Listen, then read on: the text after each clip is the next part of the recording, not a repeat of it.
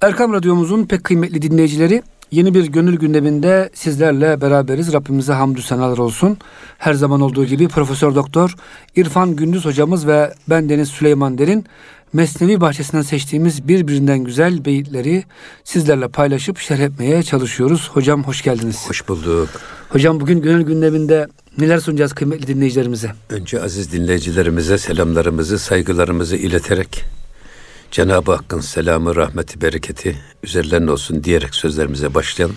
Eyvallah hocam. Besmele ile başlayalım ki sohbetimizde bereketli olsun. Bismillahirrahmanirrahim. Bu bölüm tabi bu e, suya düğüm çalacak kadar sihirde mahir Yahudi olduğu halde Hristiyanların çoğalmasından rahatsız olan ve kendi padişahına beni kulağımı kes, efendim bana işkence et, benim Hristiyan olduğumu, Hristiyanlığımın sonradan ortaya çıktığını meydanda Hristiyan ahalinin önünde beni böyle cezalandır ki ben Hristiyan olmanın bedelini ödemiş bir insan olarak onların arasına katılayım ve onların kendime taraftar toplayayım. Danışıklı dövüş. Böyle diyen adam ama enteresan bir şey bu. Bu adam halvete çekiliyor ve halvette de intihar ediyor. Belasını buluyor hocam yani. Şimdi burada bu kadar fazla ihtiras, efendim e, hesabilik, dünya hesabıyla hareket etme. Evet. E, insanları hangi noktadan nereye götürüyor? E, bunun da tabii akıbeti bizim için bir ibret vesilesi. Ama kendisinden sonra da Hristiyanlar arasında tefrikanın ve fitnenin daimi ve varlı e, olması için e, onlardan 12 tane kendisine güya halife seçiyor. Her birisine bir tomar veriyor. Her birisine diyor ki siz benden sonra benim vekilim olacaksınız. Hazreti İsa'nın gölgesi olacaksınız. Ama ben ölünceye kadar bu sırrı hiç kimseye ifşa etme diyor. Ve adam intihar ettikten sonra şimdi o 12 e, onun lideri arasındaki hilafet ve niyabet kavgası, peygamber vekilliği kavgası, kendisinin ne, halife olma kavgası başlıyor. Bununla ilgili bakın ne diyor. Hocam bugün de günümüzde beyit. şöyle biraz güncelleştirirsek meseleyi. Yani Yahudi olmayıp da masonlaşan ama Müslüman gözüken çok tipler de var değil mi? Yani İslam aleminde hemen hemen hangi ülkeye gitsek hocam siyasette, ticarette Müslüman ismi almış, Müslüman gözüken, Müslümanların oylarına talip olan ama tamamen Yahudi'ye hizmet eden bir güruh da var bugün. Yani bu oyun amin, amin. o gün hocam oynanıp bitmiş değil. Mevlana'nın belki büyük bir kerameti. Tam hocam günümüze çok uygun bir Türkiye'deki son gelişmelere uygun bir hikaye bu. Şimdi e, bakın bunların esas arka planına indiğiniz zaman hepsi dünyevi menfaat ve çıkar kavgasının neticesinde ortaya çıkıyor. Adam kendi şahsi çıkar için ülkesini, insanını, milletini, tarihini, geçmişini, geleceğini satacak kadar hainleşiyor. Sırf kendi çıkar için. Kendi ihtirasını tatmin için. Bu esasında bir şey. Cenab-ı Hak her insana hırs vermiş tamam. Ama hırsı sen kullanacaksın. imanınla kullanacaksın. ilminle kullanacaksın. iradenle kullanacaksın. O zaman bu hırs insana tramplen vazifesi görür, seni zıplatır, daha ileriye götürür. Ama hırs aklın önüne geçer, imanın önüne geçer, iradenin önüne geçerse. Hocam bir de bu hırs takiye ile onun, gizlenirse. Adına, onun adına ne diyoruz biz? İhtiras. Evet. Hırsın kullandığı adam demek. Bir de hocam bu hırs dinle gizlenmiş. Dinle böyle yani e, Mevlana'nın tabiriyle. Ama, ama o da o da o da gayet normal. Neden? Hmm. Her zaman söylediğimiz bir şey var. Pasta tenekeyle bize anzer balı ikram etseler yemeyiz. Öyle. O yüzden Müslümanları kandırmak istiyorsanız böyle piyasaya şimdi bir sürü proje adam çıkarılıyor. O Maalesef proje hocam. adamlar da akademik ünvan altında efendim hoca efendi kisvesi adı altında. Hatta tarikata sokuluyor adamlar, hocam. Bunlar belli yerlerden beslenerek Müslümanlar arasında fitne yaygıncılığı, fesat yaygınlaştırması yapmaya çalışıyorlar. Bunlar proje adamlar, proje. O yüzden Burada e, esas dava şimdi Hazreti Mir Pir'in burada ifade ettiği şey o. Şahsi çıkar kavgasının insanları nasıl nereye kadar sürüklediğini gösteren en güzel ifadeler burada. Ve dini sahadaki evet. tesahürleri. Ha o yüzden hani dediniz ya siz esas dinde kullanılıyor. Ya elbette adam adam bize ayetel kürsi yazılı. Şifalı tasın içerisinde siyanür ikram ediyor. O zaman hiç kimse tereddüt etmeden içiyor bunu. Şifalı su diye. Halbuki zehirliyorlar bizi. Ayet var üzerinde diye. Tabii ayet var diye. Ya, dolayısıyla bu ambalajda bugün en fazla kullanılan maalesef dini kavramlar, dini kurumlar. Hele bu FETÖ'den sonra bu kavramlara ve dini kurumlara karşı toplumda bir güven sarsılması da oldu. Şimdi bundan istifade etmek isteyen bazı yine akademik puslu havayı seven ha, kutlar da hocam. Ha, puslu havayı seven insanlar da esas işin gerçeğine ve doğrusuna da düşmanlıkta ileri gitmeye başladılar. Hocam işin acı tarafı FETÖ ile beraber olan, onlarla beraber böyle köprüler geçen, Sırat Köprüsü kurdurup Yahudi Hristiyanlarla gol gola geçen tipler bugün maalesef tasavvufa, keramete, evliyaya onların hatası kusuru var illa cahil sufi kesimler çok piyasada. Ama yani esas problemi dediğiniz gibi deşelemek, halletmek yerine fırsat bu fırsat tasavvufa vuralım. Tasavvufa vurmakla hiç kimse bir şey kazanamaz. Hocam benim şöyle bir iddiam var. Suudi Arabistan işte iki asırdır tasavvufu yasakladı. Halleri belli yani. Yani mesele tasavvufsa tasavvufun hiç yaşanmadığı ülkeler de var. Yasaklandığı. Her vaazın şirk ve tasavvuf aleyhi olan yerler var. Değişen hiçbir şey olmadı yani. Valla ben sana bir şey söyleyeyim. Bugün kendisini kelamcı diye ortaya atıp da İslam dininin kutsalları üstünde tereddüt meydana getiren kafa yapısına sahip ak- akademisyenler var, var. Bu akademisyenler kaç kişi Müslüman yapmış? Hatta önce bu arkadaşlar kendilerini bir hesaba çekmeli. Ben kendimi Müslüman yapabildim mi acaba? Gerektiği manada. Çünkü hocam mucizeyi inkar ediyorsun. Şimdi, kerameti inkar ediyorsun. Şimdi Kur'an'daki bazı ayetlerin modası geçti şeklinde e, görüşlere sahip yani, oluyorsun. Şimdi kendisinde Allah'ın kitabını tenkit edebilecek yeteneği görmeye başlıyorsa zaten o adamın ayağının kaydığının en güzel göstergesidir. Mevlana buna ne diyor? Allah'ın kitabını ve peygamberin sünneti seniyyesini kendi heva ve heveslerinize göre, emellerinize göre eğip bükmeyin. Tevil etmeyin. Diyor. Onları değiştirmeyin. Siz kendinizi değiştirin. Ya. Şimdi insanlar kendilerini değiştirmediği için, ön yargılarını değiştirmediği için bu ön yargılarına hani minareyi çalan kılıfını hazırlar. Ayet ve hadisleri eğip bükerek ona kılıf bulmaya çalışıyorlar. Bu kafa yapısına sahip insanları biz çok iyi biliyoruz. Çok iyi biliyoruz. Bunlar hayatı boyunca idari hayatlarında, akademik hayatlarında efendim böyle bir İslami endişe taşımadan hareket eden insanlar. Veya bir kişi Müslüman etmeden, Tabii. hidayete vesile olmadan. O yüzden önce kendilerini Müslüman etsinler. Biz Müslümanla sadece kuru kuruya kelime-i şehadet getirmek, kuru kuruya ibadet etmekten do- olarak yorumlamıyoruz. Şekilde kalan bir Müslümanlıktan öte ruhuyla beraber, sureti ve siretiyle beraber bir Müslümanlık. Kur'an-ı Kerim'i çok güzel okursunuz. Tecvidine göre, efendim işte aşere-i tarikiyle okursunuz. Hı hı. Fakat onun esas ruhuna ve derinliğine, manasına inmeyip onu içinize sindirmediğiniz, iliklerinize işletmediğiniz ve onun gereğini o zevkle, o manevi hazla yaşayamadığınız sürece o kuru bir İslam'dan öte geçemez. Bu kuru İslam mantığınız da sizden başka size de faydası olmaz, başkalarına hiç faydası olmaz. Maalesef. Onun için burada yek emiri zan emiran pi şreft intihar etti bu şey. Yahudi vezir intihar etti.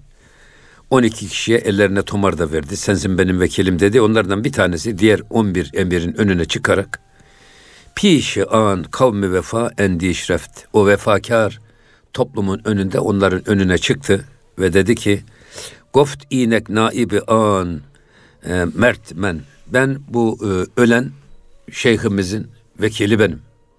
Halifesi benim. Böldü yani toplumu. Naibi benim. Ya. Naibi İsa menem ender zaman ve yine bu zamanda da İsa'nın da naibi benim. Hazreti İsa'nın gölgesi de benim. Din ve devlet bende yani. Evet. Şimdi bak bu iddia ile ortaya çıkıyor bir tanesi. İnek, in, tomar ve burhan menes. Şu elimdeki tomar var ya diyor onu da kendisine verdiydi. Her birisine 12 kişi ayrı ayrı verdi. Evet. Bu tomar benim delilimdir diyor. Bak bu hilafetimin ve niyabetimin en güzel delilidir. Kin niyabet ba'dezo anemenest. Ondan sonra naiplik, halifelik, onun adına efendim iş yapma yeteneği bana aittir. Bak burada hep ne geçiyor? Hep enaniyet geçiyor bak bir defa benlik. Ben, Onu aşılamış. Ben ben ben diyorsanız eğer zaten şimdi bir başkası. An emiri diğer amedez kemin. Davi o der hilafet budhemin. Diğer bir bey de pusudan çıktı o da ortaya atıldı. Durun dedi ben varım burada. O da hilafet iddiası da ben, ben varken dedi. dedi kim bu şeye layık olabilir evet. benden daha iyi olabilir. Ezbagal o niz tomari nubut ve o da koltuğunun altından bir tane tomar çıkarttı. Bak tomar çıkarttı. Tabe rahmet e, her dura hışm cuhud ve her ikisinde de bir bu hışmı cuhud Hışmanlık ee, hocam. İnk, inkarlık, karşısını inkar, kendisini evet. kabul hışmı Efendim gayreti ortaya çıktı. Gazabı ortaya çıktı. Esası benim sen nereden çıktın? Evet. Esas benim sen de nereden çıktın Ya. diye birbirlerine karşı böyle bir şey. Ve an emirane diğer yek yek kıtar. Berkeşi de tihayı abdar. O emirlerden biri diğerine karşı kılıcını çekti ve Berkeşi de tihayı abdar. Karşılıklı kılıçlarını çekerek birbirlerinin üstüne yürüdüler. Şimdi burada Hazreti Mevlana'nın bir başka şeyde Selahattin Zerkub ile yolda giderken bakmış orada bir köpek yavruları birbirleriyle oynaşıyorlar. Ee, Selahattin Zerkub diyor ki ya üstadım diyor bakın şu köpek yavruları enikler ne kadar da güzel birbirleriyle sevişip oynaşıyorlar. Bizim dervişler ne böyle birbirlerini sevmez, birbirleriyle böyle kucaklanmış, kucaklaşmazlar deyince Hazreti Mevlana oradan bir kemik parçası bulmuş. O sevişen köpeklerin ortasına atınca köpekler başlamışlar birbirleriyle boğuşmaya. Burada o e, birbirleriyle oynaşan ve sevişen köpek yavrularını birbirlerine düşüren nedir? Bu kemik parçasını ben yiyeceğim, sen yiyeceğin kavgasıdır. Evet. Hatta bir siyasal bilgileri fakültesinde genç bir doçent o zamanlar. Ben 74 senesinde olan hadise. Babası vefat etmiş. Biz de evlerine işte yedinci gün mü ya da öldüğü gün mü arkadaşlarla beraber hem taziye gittik hem de Yasin okuduk, Kur'an-ı Kerim okuduk, dua ettik. Dua ederken herkes el kaldırdı, o doçent el kaldırmadı. Sonra ben dua bittikten sonra dedim ki ya beyefendi siz niye el kaldırmadınız? Dedi ki ben e, e, dine inanmıyorum dedi. Dinin sermaye kesiminin, zenginlerin fakirler üstünde sömürülerini devam ettirmek için uydurduğu uyuşturucu bir afyon diye telakki ediyorum. Tam Marx mantığı. Zekata bir şey diyor mu hocam? Marx mantığı. O yüzden dedi ona inanmadığım için elde kaldırmadım. Sizin mesleğiniz nedir dedim ben sosyoloğum dedi. Ya bu nasıl sosyologluk dedim. Bizim Anadolu'da bir söz var. Vardığın yer kör ise gözünü kıypık bak. Yoksa eğer bütün körlerin arasında sen bir tek göz açık gezersen gözüne oy verilir kıskançlıkla. Öyle. Şimdi burada herkes amin derken sizin el kaldırmamanız hem de babanızın vefatında Sosyolojiye uygun bunun mu? hangi sosyoloji kaidesine göre hareket ediyorsunuz dedim. Cevap veremedi. Sonra ben dedim ki bak ben size bir şey söyleyeyim mi dedim. Esas sömürünün kaynağı din değil dedim. Sömürünün kaynağı dünyadır. Dünya ehli didi kullanır. Eğer dedim bir adam Müslümanım elhamdülillah diyerek işçilerinin alın terini çalıyorsa Allah emrettiği için mi çalıyor yoksa menfaati ve dünyası emrettiği için mi çalıyor? Hocam dinin emirleri açık değil mi bu konuda? Tabi sonra İşçinin diyor teri kurumadan tabi ücretini ver diyor. ver. Zenginsin zekatını ver diyor. Tabi. Malını paylaş diyor. Mesela dedim adam Allah zinayı yasaklamış. Ama bir adam Allah'ın yasağına rağmen zina ediyorsa din emrettiği için mi zina ediyor? Yani. Dünyası emrettiği için mi zina ediyor? Bir adam hırsızlığı haram kılmış Allah. Ama bir adam Müslümanım diyerek hırsızlık yapıyorsa dini emrettiği için mi hırsızlık yapıyor yoksa menfaat emrettiği için mi? Bu misalleri çoğaltırsanız esas dedim bak sömürünün kaynağı din değil dünyadır. Menfaatlardır. İnsanları birbirine düşüren. Hatta anne ve babalarının hayatlarında güzelce geçinen çoluk çocuk. Anne baba emre hak vaki olup irtihal ettiğinde miras yüzünden nasıl birbirlerine giriyorlar? Mahkemelik oluyorlar. Mahkemelik oluyorlar. Demek ki esas sömürünün kaynağı din değil, sömürünün kaynağı dünyadır. Siz sömürünün kaynağını yanlış yerde arattırıyorsunuz dedim adama. Ve bütün peygamberlerin ve kitapların gönderilmesinin esas hikmeti insanlarla dünya arasındaki bu mesafeyi akort etmeye yöneliktir. Dünya ile insan arasındaki mesafeyi inşa etmek çok önemli bir meseledir. Çok zor bir iş hocam. Tabii. Hırsımız, menfaatimiz devreye girdiği Ama için. işte burada işte bu mesele esas bakın nasıl o yüzden hesabi olmakla değil hasbi olmak gerekir. Her şey kendi çıkarımıza göre. Nalıncı keseri gibi kendimize yontarak değerlendirdiğimiz zaman adaleti nerede bulabiliriz biz? Halbuki Hızar gibi hani hani diyorlar ya Rabbena hep bana deme hep keser gibi. Evet. Bir sana bir bana de Hızar gibi. Eyvallah. Öyle olmak lazım. Hasbi Allah için. Hocam bugün İslam'a hakikaten böyle e, düşmanlık yapanların çoğu cahil esasında. İslam'ın kurallarını bilmiyorlar. Kur'an-ı Kerim'de namazdan sonra hep zekat gelmiş. infak gelmiş. Hep paylaşmak gelmiş. Adam buradan çıkıyor. Din diyor zenginlerin uydurduğu bir şeydir. Ya dini zenginler uydursa hiç zekata tolerans gösterirler mi hocam değil mi? Nice biliyorsunuz Peygamber Efendimiz zamanında da bazı kavimler diyorlar ki biz Müslüman olalım ama Zekattan muaf olalım. Peygamberimiz bunu kabul etmiyor. Tabi burada esas dava şu. Bir bir defa bir yanlış algı yönetimi. Özellikle bu e, kendi ideolojilerinin yayılmasına engel olarak gördükleri en önemli şey din. Bu din olgusunu ortadan kaldırmak lazım. Dolayısıyla dini devre dışı bırakmak için bu tip şeyler uydurmuşlar.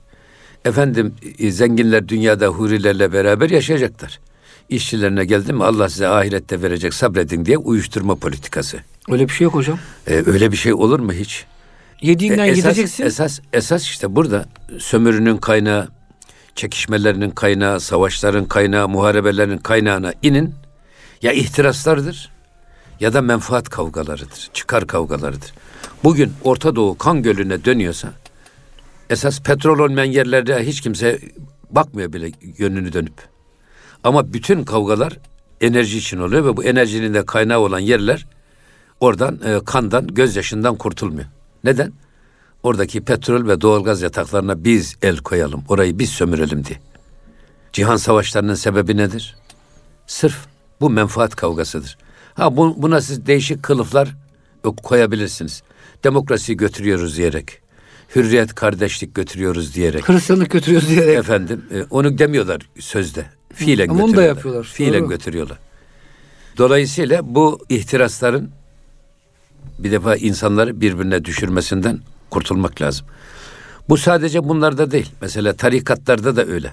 Zaman zaman hocam benlik oluyor Mesela, mu? mesela olmaz olur mu? Biz e, geçen derslerimizde de e, arz ettik dinleyicilerimize. İki tür hilafet var dedik. Bir hilafeti tamme. Nefsi zekiyeyi tamamlamış insanlara Veriliyor. Şeyh Efendi tarafından icazet verilir. Bu hilafeti tamme ile kamil bir icazet. Bu icazet şeyh hayatta kaldığı sürece gereği yapılmaz ama vefatından sonra o şey kendisi şeyhinin yerine geçer ve hilafeti devam ettirir. Yetki var. Kaç kişi ise o kadar da e, hilafeti tamme ile hilafet verebilir. Bu sefer o tarikatın kolları ortaya çıkar. Ama bir de nefsi mutmainniye eren müritlere hilafeti nakısa dediğimiz sadece kendi illerinde ihvanı idare etmesi, onlara ders yaptırması, sohbet etmesi, bir araya getirmesi için yetki verilir. Bu yetki hilafeti nakısa ile verilen yetki şeyhin vefatıyla son bulur. Fakat öyle insanlar çıkıyor ki kendilerine bu hilafeti nakısa veriliyor. Verildikçe şeyhin vefatından sonra da bu da benim ka- kamil manada hilafetim anlamına gelir. Bu yetkiyi bana verdi. O da kendisi bir kol iddiasıyla ortaya çıkıyor. Neden çıkıyor bu? Sonra bakıyorsunuz aynı ihvan arasında bu sefer kollar arasında gerginlik başlıyor. Geçimsizlik başlıyor. Bazen de bu projeler dedik ya tarikatları birbirine düşürme. Şimdi proje olarak Bir tek bizimki sokuluyor hak ve hakikat yolu, diğerleri batıldır diyerek, kendi tarikatından başkalarını hor ve hakir görerek, Veya hocam keşif kerameti böyle şey abartan. evet, küçümseyerek tarikatları bir iç ihtilafa sürükleyen bir anlayış ortaya çıkarılmaya çalışılıyor. Bu oyunlara ve bu tuzağa düşmemek lazım. Hocam şimdi e, Yahudi vezir intihar etti ve e, 12 yakın adamına, müridine dedi ki her biriniz benden sonra reis sizsiniz. Kavga etsinler, iç savaş çıksın diye. Evet. Hristiyanlığı yok etmek için. Ve savaş başladı Yani hocam. fitnesi hayal, hayattayken fitne, fitne başı, Ölürken de fitne. öldükten sonra da bu fitneyi daha da azdırarak ve yaygınlaştırarak devam ettiriyor. Hocam sizin güzel bir şeyiniz şiir var değil mi? Hani ne kendi Ne kendisi etti rahat ne kimseye verdi huzur. Dur, evet. Yıkıldı gitti dünyadan dayansın ehli kubur. ehli kubur bile yani öbür Evet. tarafta nasıl dayanacak bu adama? dayanacak? Böyle tipler var maalesef. Şimdi de esas sohbetimizin e, Evet hocam. bu devamında şunu da söylemekte yarar var. O doçent böyle söylediydi ya hani din sömürünün kaynağı diye.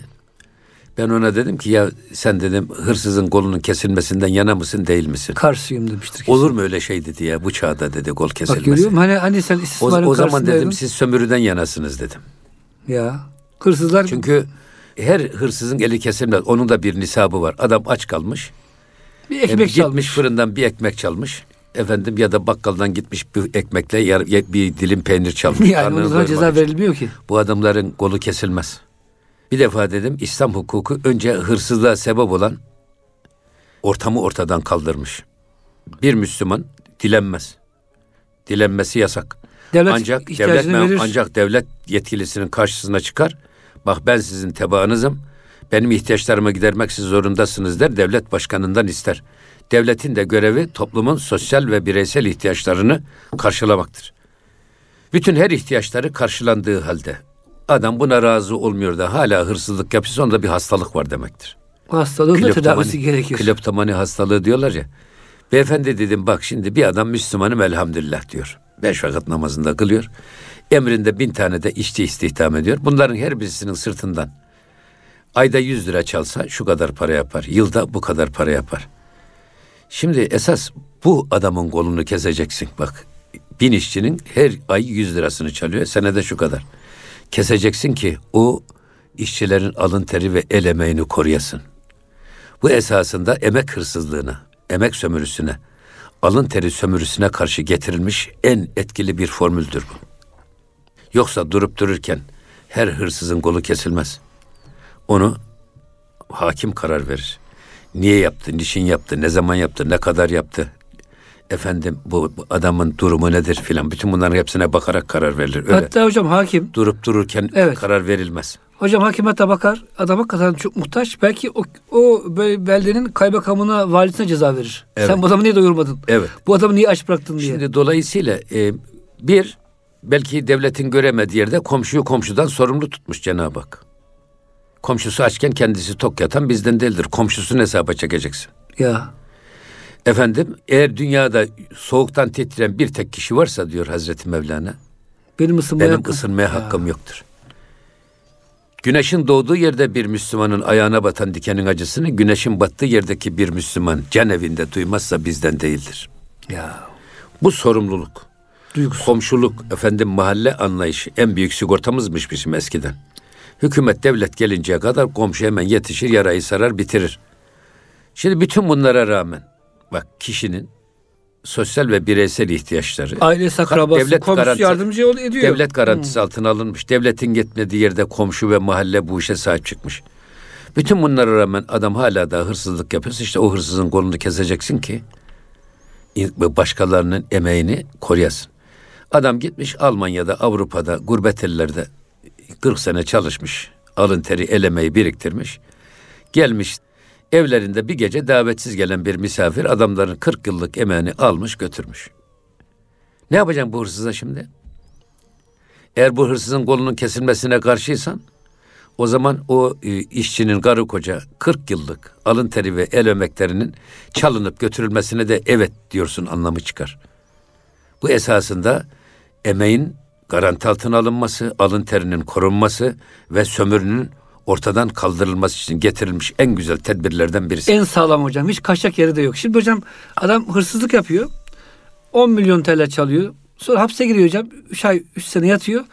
Daha çok hırsızlık metotları öğreniyor. Tabii el ayağı da sağlam ya. Orada, orada yüksek lisans yapıyor, Yüksek doktora lisans yapıyor. doktora yapıyor. Tabii, daha tabii. hocam hırsızlarla tanışıp daha güzel projeler geliştiriyorlar. Evet. Çıkar çıkmaz çok daha büyük bir el ayağı da sağlam Sonra çünkü. burada bir şey daha var benim. Ben şöyle de düşünürüm. Cezalar bireysel olmalı. Ailesi cezalandırmamalı Yani mesela. yani e, suçluda başlayıp suçluda biten bir ceza sistemi en adil ceza sistemidir. Şahsı Şimdi hırsız, hırsızı yakaladın. Attın hapse. Bunu hanımı 10 tane çocuğu var. dul kalıyor. Çocuklar babasız kalıyor. Kim bakacak Aile bunlara? reissiz kalıyor. Peki bunların ne suçu var? Ne hanımının ne çocukların ne suçu var? Halbuki kolunu kesersin. Ertesi gün Hocam gider. el değilim kol deyince millet kökünden anlamasın. elini, elini, Anladım. Elini. elini. Kesersin gider oraya. Tekrar çalışıyoruz. Sonra tek burada esasında mesele i- insanların elinin kesilmesinden zevk almak gibi sadist bir zevk değil bu. Esasında. Bir de cezalar cezalar da caydırıcılık Tabii. önemli. Yani adam bilecek ki ben e, elinde şimdi kaç kişi böyle bomba taşır da el bombası pim çek, pimini çeker atar. Evet. Patlatır elinde. Patlatırsa ölür. Kimse bunu yapmaz. Bunu bildiği için hiç kimse yapmıyor. Ya aynı hırsızlık yapan adam da bilir ki eli kesilecek. Dolayısıyla hiç kimse hırsızlığa yaklaşamaz. Yani burada esasında insanın elinin kesilmesinden sadistçe bir zevk almak değil. Asıl olan hem hırsızlığı ortadan kaldırmak hem de insanların alın teri ve el emeğinin e, devlet garantisi altına alınması, korunması manasına çıkar. Eyvallah hocam. Evet, devam ediyor. Her yekira tigu tomari bedest. Her birisinin elinde hem kılıcı hem de tomarı vardı. 12 kişi bunlar. Derhem üftaden çun pilanı mest. Ve bunlar filler gibi, azgın bir filler gibi 12 tane o vezirin kendilerine tomar verdiği, hilafet verdiği kişiler birbirlerine girdiler. 12'si birden ellerinde Tam kılıç iç savaş çıkardı ve o. ellerinde tomarlar. Hocam bu Yahudilerin zekasını gösteriyor. Yani Yahudiler silahla yenemedikleri milletleri iç savaş çıkartarak, birbirlerini düşürerek e, etkisiz hale getiriyorlar.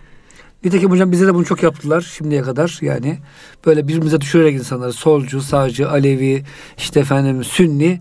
En sonunda hocam işte e, yani hiç siyasi hedefi gözükmeyen bir cemaat dediler ki biz siyasetten Allah'a sığınırız.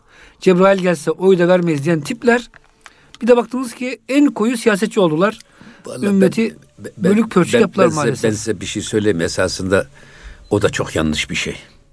Siyasetin şerrinden Allah'a sığınırız. Ne kadar yanlış bir söz hocam. Biz bu siyaseti particilik olarak anlamıyoruz.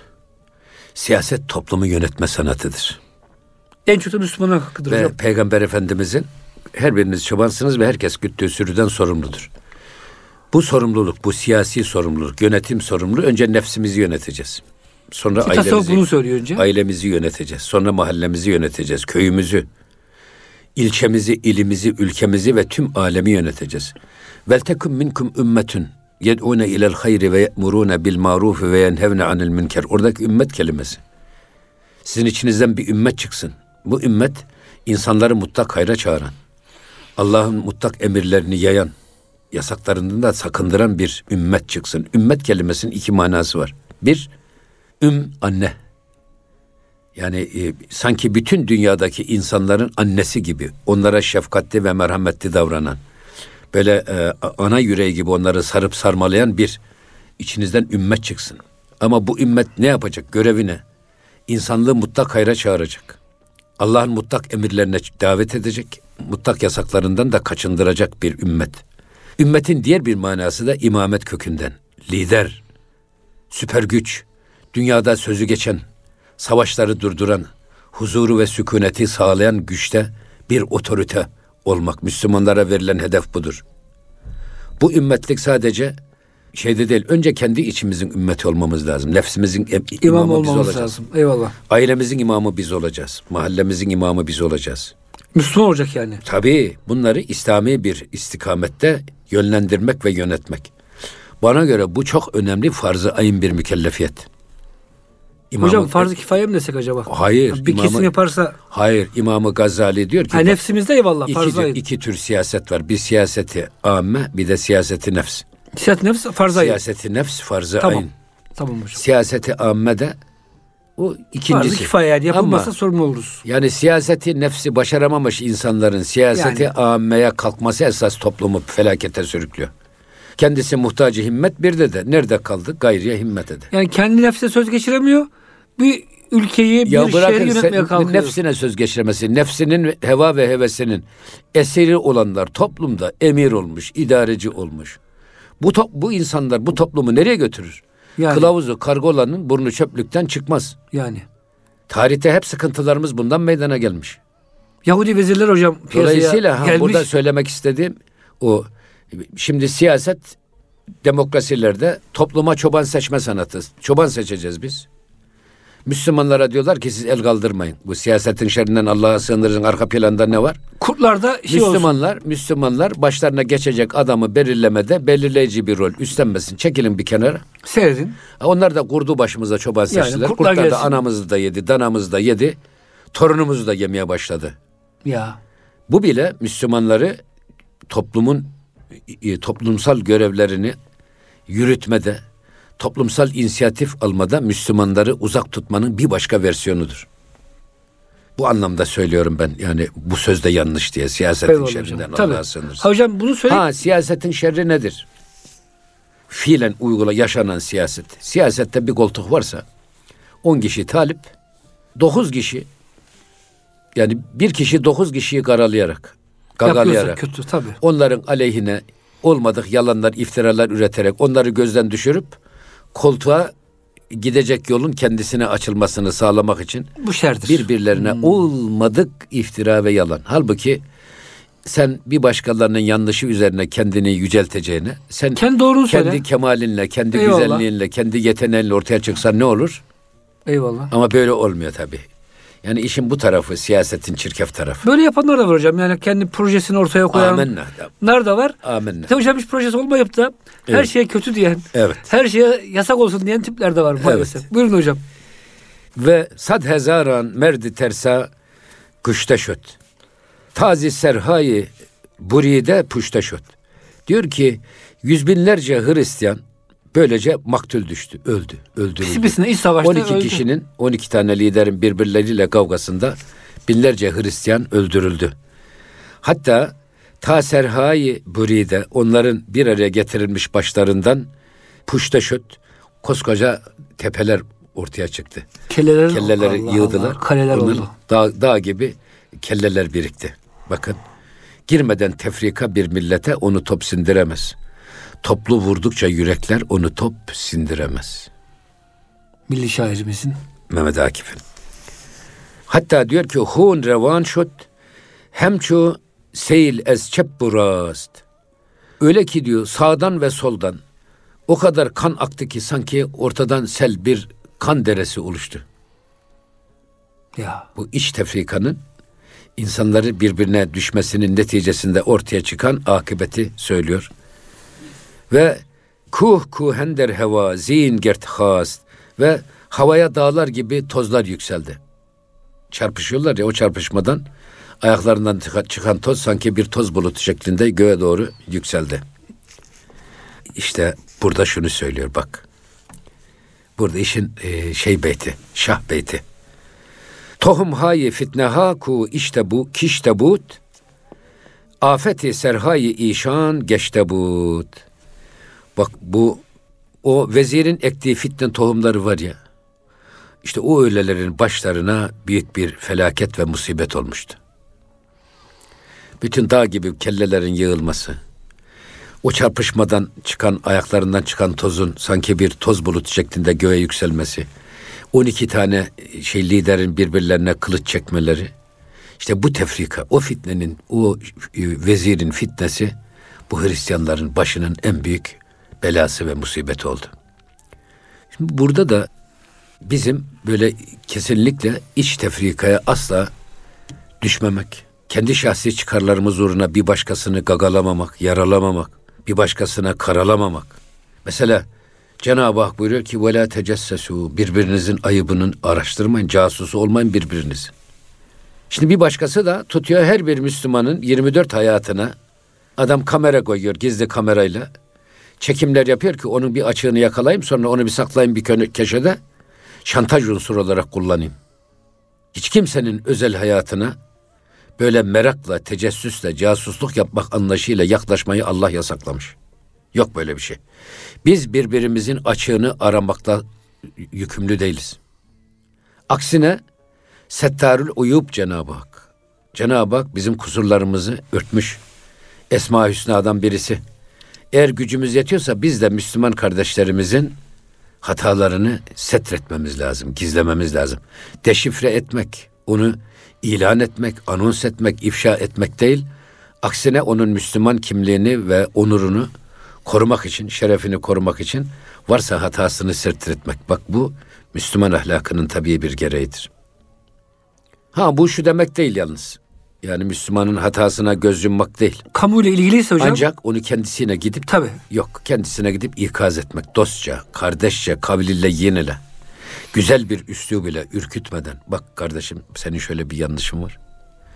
Bu yanlışın senin hem toplumsal itibarını zedeliyor hem seni insanlar karşısında küçük düşürüyor. Bunu yapma. Bu emri bil marufun tam gereğidir. Ama bunu alıp da onu deşifre etmek, ifşa etmek değil. Sırf o adamı küçük düşürmek.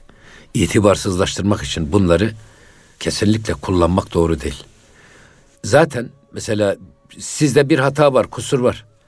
Ben bu kusuru sizin gıyabınızda anlatırsam bunun adı nedir? Gıybettir. Gıybettir. Ve gıybetin cezası da insanın sanki kendi kardeşinin ölü etini yemesi gibi kerih görülmüş, çirkin görülmüş. Hocam bazıları diyor ki ben doğruyu söylüyorum ama diyor. o öbür taraftan eğer yoksa Sizin aleyhinize ben olmadık. Bühtanda bulunuyorum. Bu gıybet iftiradır. değil, O iftiradır. iftira oluyor artık. Sizin yapmadığınız, sizde olmayan bir hatayı gıyabınızda size yamamaya çalışıyorsam bu iftiradır. Bunun 80 değnek cezası var. Eyvallah. Onun için. Bunun için söyledik? Biz birbirimizin yakasına yapışarak hiçbir yere varamayız. Biz birbirimizle kol kola girerek, Dostluk içinde. sırt sırta vererek, gücümüzü birleştirerek geleceğe doğru yürümemiz lazım. Hazreti Mevlana'nın o birleri var. Birleri alt alta toplarsanız hiçbir fazla bir önem taşımaz. Bir iki olur, iki üç olur, üç dört olur ama eğer gücünüz yetiyorsa gelin birleri yan yana dizmeyi öğrenin diyor. İki tane bir yan yana geldi mi iki yapmaz. Kaç yapar? On bir yapar. Üç tane bir yüz on bir yapar. Dört tane bir bin yüz on bir yapar. Biz kardeşlerimizle yan yana gelip el ele vererek enerjimizi birleştirip ümmetin geleceğini aydınlığa yönetmek. Ümmetimizin geleceğine ve kalkınmasına, huzur ve refahına kilitlemek. Bu olmalı. Bir de bunun tam tersi bir de birbirimize düşersek ne olur? Birbirimizin boğazına sarılmışız. Enerjimizi birbirimize karşı kullanıyoruz. Hatta hocam Müslüman gruplar da bunu Bu yapıyor sanki var ya maalesef. Yani mesela siz 99'u sıfırla çarparsanız ne olur? Sıfır olur. Sıfır olur. Bir ile çarparsanız ne olur? 99 olur değil mi? Ya. Bu sıfırla çarpmak anlamına gelir. İki Müslüman birbirinin gırtlağına elini geçirmiş, birbirini boğmaya çalışıyor. Hiç düşmana gerek yok ki. Hocam bugün farkındaysanız hani bu Suriye'de pek çok yerde e, DAEŞ'e de silahı veren Batılılar, onun karşısında savaşana da silah veren Batılılar. Şimdi bizim günlerde kendi aralarında savaştığı zannediyorlar. Halbuki bir büyük plana alet oluyoruz maalesef. Amenna. O yüzden hocam hakikaten Müslüman akıllı olacak. Yani oradaki Hristiyanların düştüğü tuzağa biz düşmeyeceğiz yani. Ve şimdi geliyorsunuz bakın. Buyurun hocam. Ceviz ha bişkestü an mağız daşt. Şimdi o ka- kafaları koparıldı ya Hristiyanların. Bunlar Evet. ceviz gibi başları kırıldı. Ve onların içinden de cevizin içi çıktı. Kabuğunu kırdığınız zaman Evet. cevizin nesi çıkar? İçi çıkmaz mı? Evet. İçi çıkar. Badi küşten ruhu paki nağız daşt. Bazılarının şimdi cevizi kırdın içi kof çıktı atıyorsun çöpe. Boş, çürük. Evet. Ama bazı cevizler kırdın içinden dolu çıktı. Onu alıyorsun yiyorsun. O yüzden diyor ki bazıları kırıldı bazılarının içi doluydu diyor. Temiz ruhları vardı. Onlar öbür dünyaya o temiz ruhlarla beraber gittiler. Ama o çürük çıkan cevizler gibi içi boş. Efendim dünyevi duygularla kirletilmiş, rehin alınmış ruhlar çürük ceviz gibi onlar da bir kenara atıldı diyor.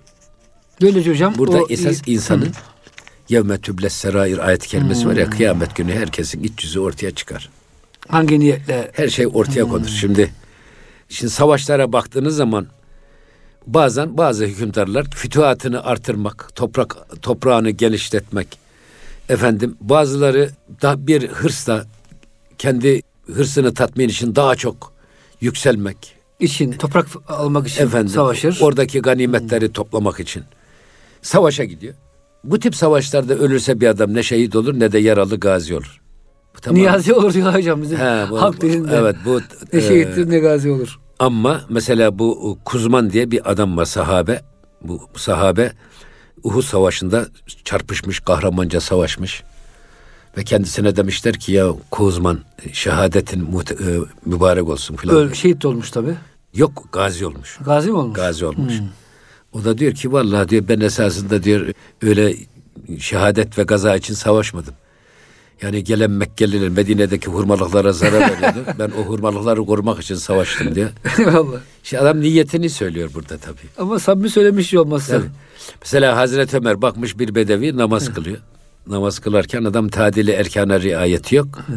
Sonra adam selam verdikten sonra adama bir de tokat patlatmış. Namazı doğru dürüst kıl. vallahi acıması Ha, olmaz. doğru dürüst kıl filan diye tekrar namazını iade et demiş. Mesela adam daha dikkatli. Tadil erkana riayetle namaz kılmış.